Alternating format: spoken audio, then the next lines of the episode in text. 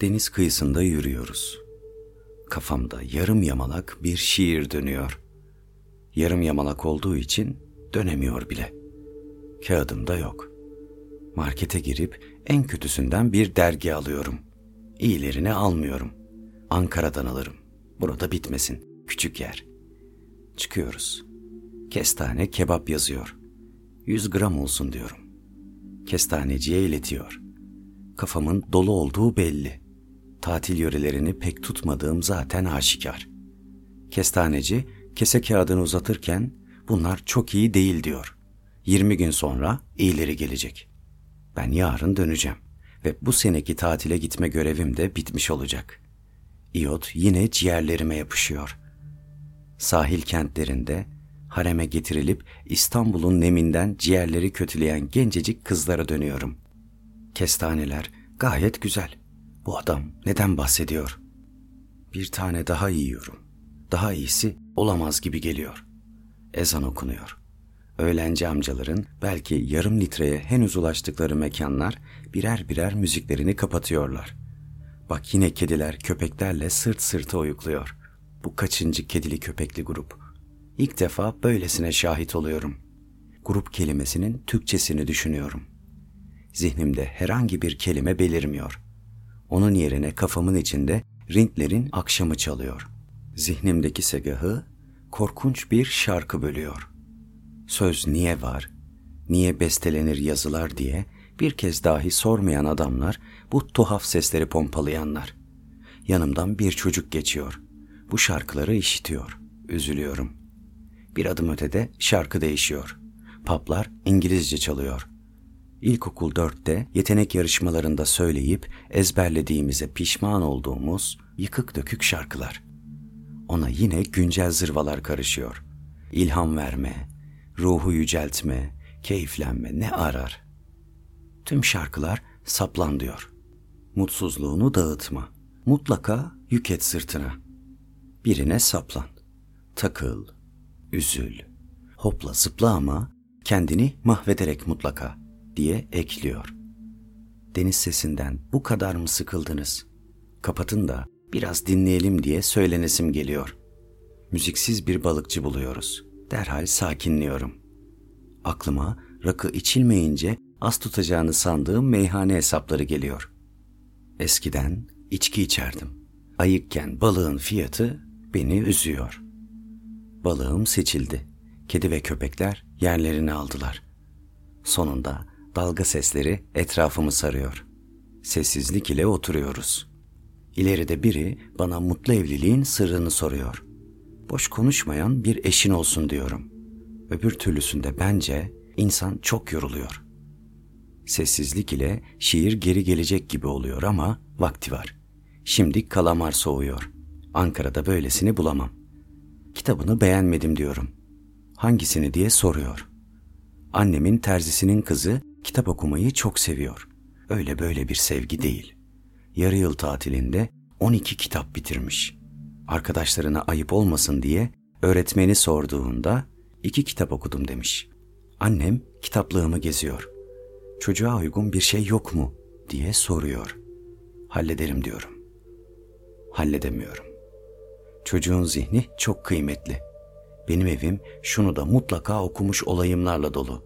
Buraya gelmeden okuyup çocuğa yollamak için temel eserlerden bir tane seçtim.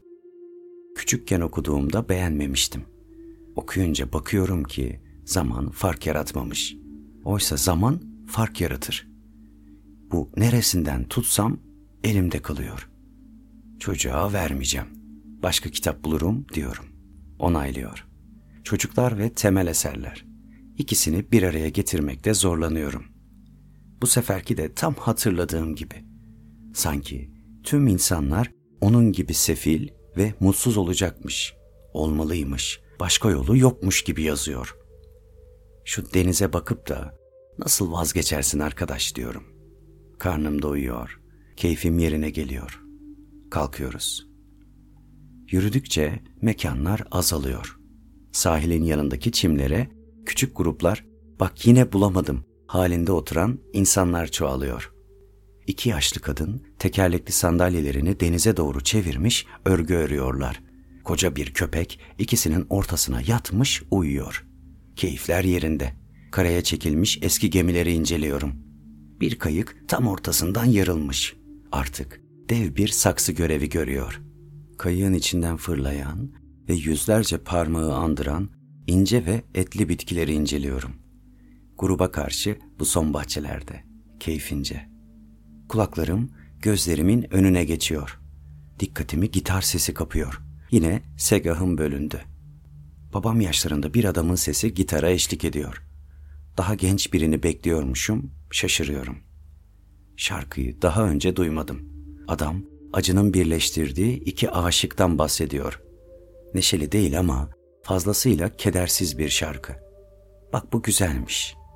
Yanından geçerken adama gülümsemek istiyorum. Yakalandım. Göz göze geldiğimizde es verip bana el sallıyor. Sonra çalıp söylemeye devam ediyor. Biz adım adım devam ediyoruz. Geride kalan alkışları duyuyorum. Bir daha, bir daha sesleri yükseliyor. Şarkı kafamda çalmaya devam ediyor. Zihnim ilk kez bu adamdan duyduğu sözleri onun sesinden kaydetme derdinde. Genelde arkalarda bir yerde işleyen bu çabayı ilk kez bir şekilde fark ediyor ve işlemi durduruyorum. Bu şarkıyı ezberlemeyeceğim. Sözlerini hatırlayıp da aramayacağım. Şarkıyı bulup da başka birinden dinlemeyeceğim. Bu şarkının icrası bu gülümser adama ait. Sözlerini meçhul bırakıyorum. Küçük dükkanların olduğu sokağa doğru kıvrılırken bir çiçekçiye çıkıyoruz. Küstüm çiçeklerini görünce çok seviniyorum. Çocukken saatlerce vakit geçirdiğim çiçekler bunlar. İnsan ile fiziksel bir etkileşim halinde olmalarından ötürü evcil bitki sınıfına koydum. Yapraklarını dokunarak kapatmak için açılmalarını bir süre beklemek gerekiyor. Bir çocuğa sabrı öğretmenin en naif yolu. Hemen iki tane alıyorum. Sonra bırakıp içeri giriyorum. Çiçekçiye ertesi sabah gelip iki tane alıp yola çıkacağımı söylüyorum. Onaylıyor. Bitmez değil mi? Ayırırsınız diye tembihliyorum. Ayırırım tabii diyor. Yine tembihlenmeye ihtiyacı olmayan bir insanı tembihledim. Dükkandan çıkmadan fiyatlarını soruyorum. Bir lira diyor. Oysa çok daha fazlasını vermeye hazırım. Otele varmadan bir çömlekçi görüyoruz. Girelim mi diyorum. Tabii girelim diyor. Toprağın geldiği halin büyüsüne kapılmamalıyım. İşime yarayacak bir şey bulmalıyım diye düşünürken karşıma bir yazı çıkıyor. Güveç bulunur. Bu muhteşem bir haber. Aile yemeklerinde mevsiminde patlıcan, domates, biber ile kaburga, sarımsak ve kuyruk yağının bir araya getirildiği güvecin son seferinde dibinin tuttuğunu anımsıyorum. Güveçler hakkında bilgi almak üzere içeri girdiğimde çömleklerin sahibini iş tutar halde buluyorum. Güveçler kaç kişilik diye soruyorum. Fakat adam konuşamıyor. Minik yutkunmalar ve daha önce şahit olmadığım tuhaf gırtlak sesleri çıkarıyor. Yukarı kalkan kaşlarımı hemen indiriyorum. Mikro mimiklerim şaşkınlığımı ele verdi. Suratımı toparlıyorum. Yine çok geç. Adam konuşmaya devam ediyor. Ellerini kullanıyor. Daha dikkatli dinliyorum. Sanıyorum kaç kişisiniz diye soruyor. Dört beş kişi oluyoruz diyorum. Konuşmaya devam ediyor. Eşime dönüyorum. Ona bırakıyorum. O da anlamıyor ama adam anlatmaya devam ediyor. Anladım diyorum.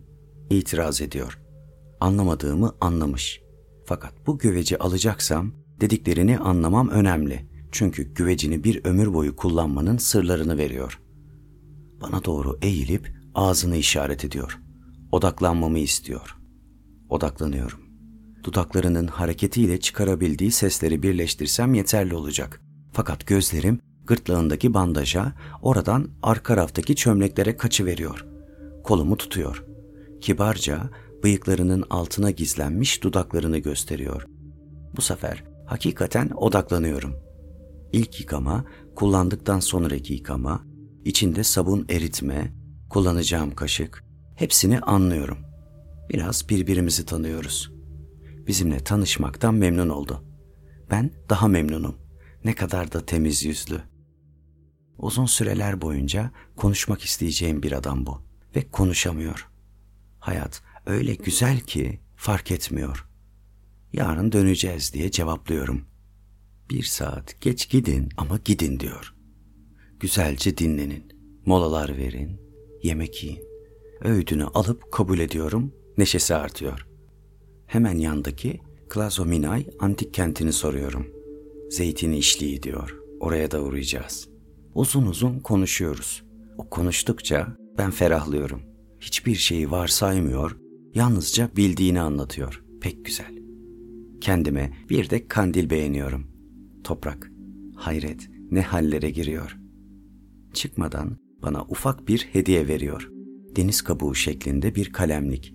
Sarmal olan kabuklardan. Aldım, kabul ettim. Çıkıyoruz. Ertesi gün yola çıkmadan tekrar gelip bir arkadaşın doğum günü için bir kandil daha alacağım. Onu yaklaşan fırtınaya hazırlık yaparken dükkanın çatısında bulacağım. Tekrar vedalaşacağız. Sarılıp paketlenmiş küstüm çiçeklerimi teslim alırken hemen yanda pazar tezgahlarının kurulduğunu görüyorum. 4 kilo taze zeytin alıyorum. İyice tembihleniyorum. Hem tuz hem de limon tuzunu bol koyup suyu değiştirmeyi atlamayacağım. Pazarcı zeytinlerini bana emanet ederken yanına iki de kavun ekliyor. Kavun öyle bir kavun ki Ankara'ya dönene kadar tüm bagajı mis gibi kokutacak. Nereden geldiğimizi soruyor. Ankara diyorum. Hiç sevmem orayı diyor. Alışkınım. Neden? Deniz yok diye değil mi diyorum. Yok diyor. Denizi ne yapayım? Bir kız sevmiştim eskiden. Oralıydı. Peh. Yine bir kırık yürek, bir kız yüzünden koca şehre küsmüş, adını dahi ağzına almıyor. Sonraları muhteşem zeytinlerini yerken bu adamı anacağım. Yola çıkıyoruz. Bu sefer tüm kahverengi tabelalara sapacağız. Her defasında geçip gittiğimiz yerleri bu defa göreceğiz. Ani bir sağanağa yakalanıp arabanın kaloriferiyle kuruyacağız.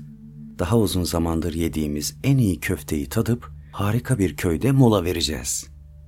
Yine tanışıp yine vedalaşacağız. Şiir yazılmaya devam ediyor.''